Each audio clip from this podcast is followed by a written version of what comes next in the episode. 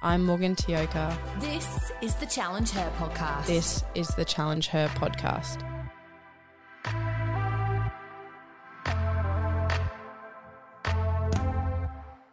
Hi, team. It's Morgan Tioka here from the Challenge Her podcast.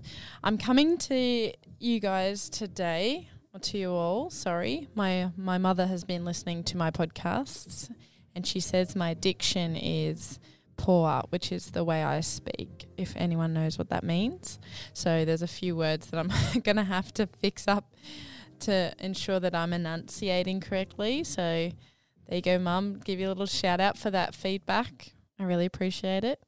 Any feedback's good feedback when people are in your circle and they want to see you do well. So I really take that as a positive. Um, I didn't at the start, but then, you know, I remembered that I have the she has the best intention and so I ended up taking it really well after a while. I'm talking to you today about Brene Brown. Now, I refer back to Brene, Brene Brown a lot. I really love her work. I especially love her book Daring Greatly.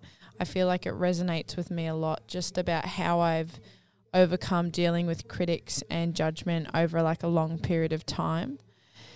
And I'm sort of going to talk you through one of the key lessons that I learnt. So, when I was reading her book, one of the key things she spoke about was the cheap seats and I didn't understand what that meant. And she goes into detail and talks about how if you're going to choose courage and if you're going to choose to be seen, so to be your true self in your life and to keep showing up and putting yourself out in front of people, then you're going to get your ass kicked. That's her saying. And it's if I'm going to be brave with my life, if I'm going to put myself out there, especially if I'm a creative, so if I'm doing anything in the creative industries or in the circle or I love innovation, you know, be ready for the criticism and the judgment and understand that you're going to fail and fail and fail and you're going to do it in the arena. You're going to do it in front of people. And she talks about how to deal with that. And she goes into detail about feedback and the cheap seats. And one of the key things about feedback that she says is if you're not in the arena, or supporting me through this tough time, then you're and also getting your ass kicked. So if you're not being brave with your life, then I'm not interested in your feedback.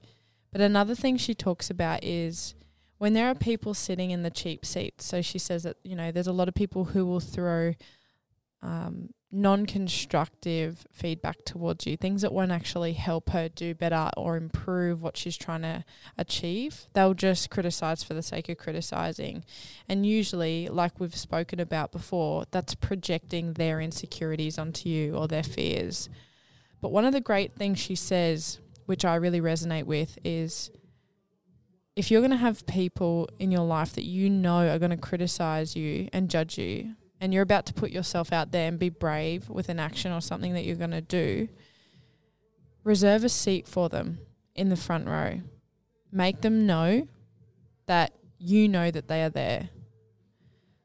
Give them a front row reserved seat to you, showing up, being brave, having courage, and doing things that get you out of your comfort zone. And keep showing up and make it well known to those people and to you that yes, I see you and I see what you're doing and you can watch me and here's a seat for you so you can see me because even though you may see me struggle, fail in the arena, you know that eventually I will succeed.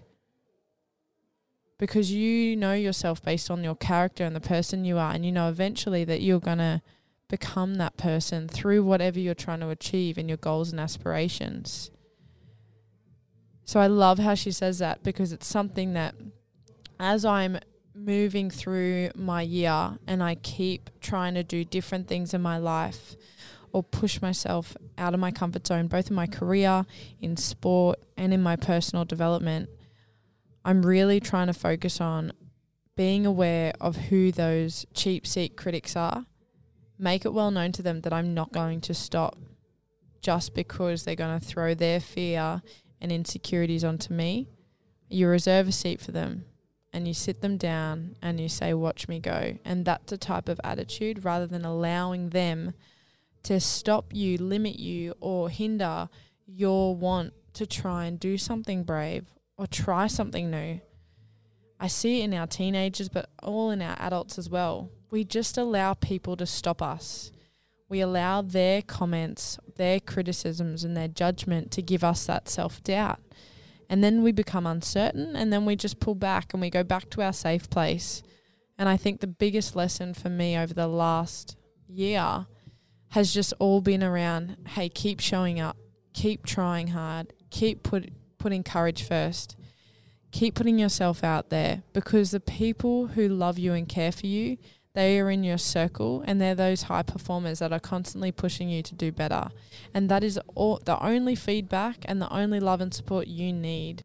Another thing she goes on to talk about is when you're about to put yourself out there and you are about to do something that's uncertain, that's courageous and brave, but scary because you're being your true self or you're showing your true colors and being your your full self in front of people, you know, we have a tendency right when we know we're going to meet that door of uncertainty, self-doubt, criticism and judgment, we armor up and armoring up is heavy. It's putting all of our protective mechanisms onto us to ensure that we are safe and it stops us from being vulnerable.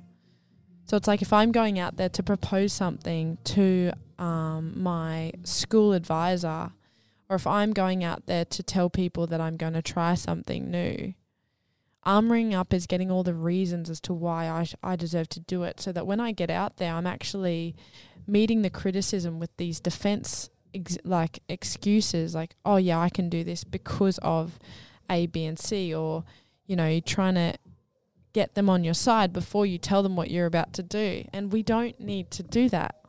And that's uh, something she speaks about and I just love it so much. You don't need the excuses.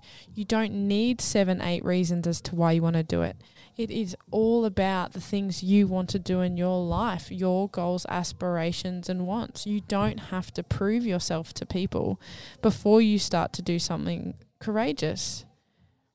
You know, allow them to speak and say what they need to say, but don't take it on board, especially if they're those cheap seat critics. You know, the ones who only speak out when they want to have something judgmental to say. Try really hard to not give yourself all of this defense mechanisms to stop you from just being who you truly are and showing people exactly what you want.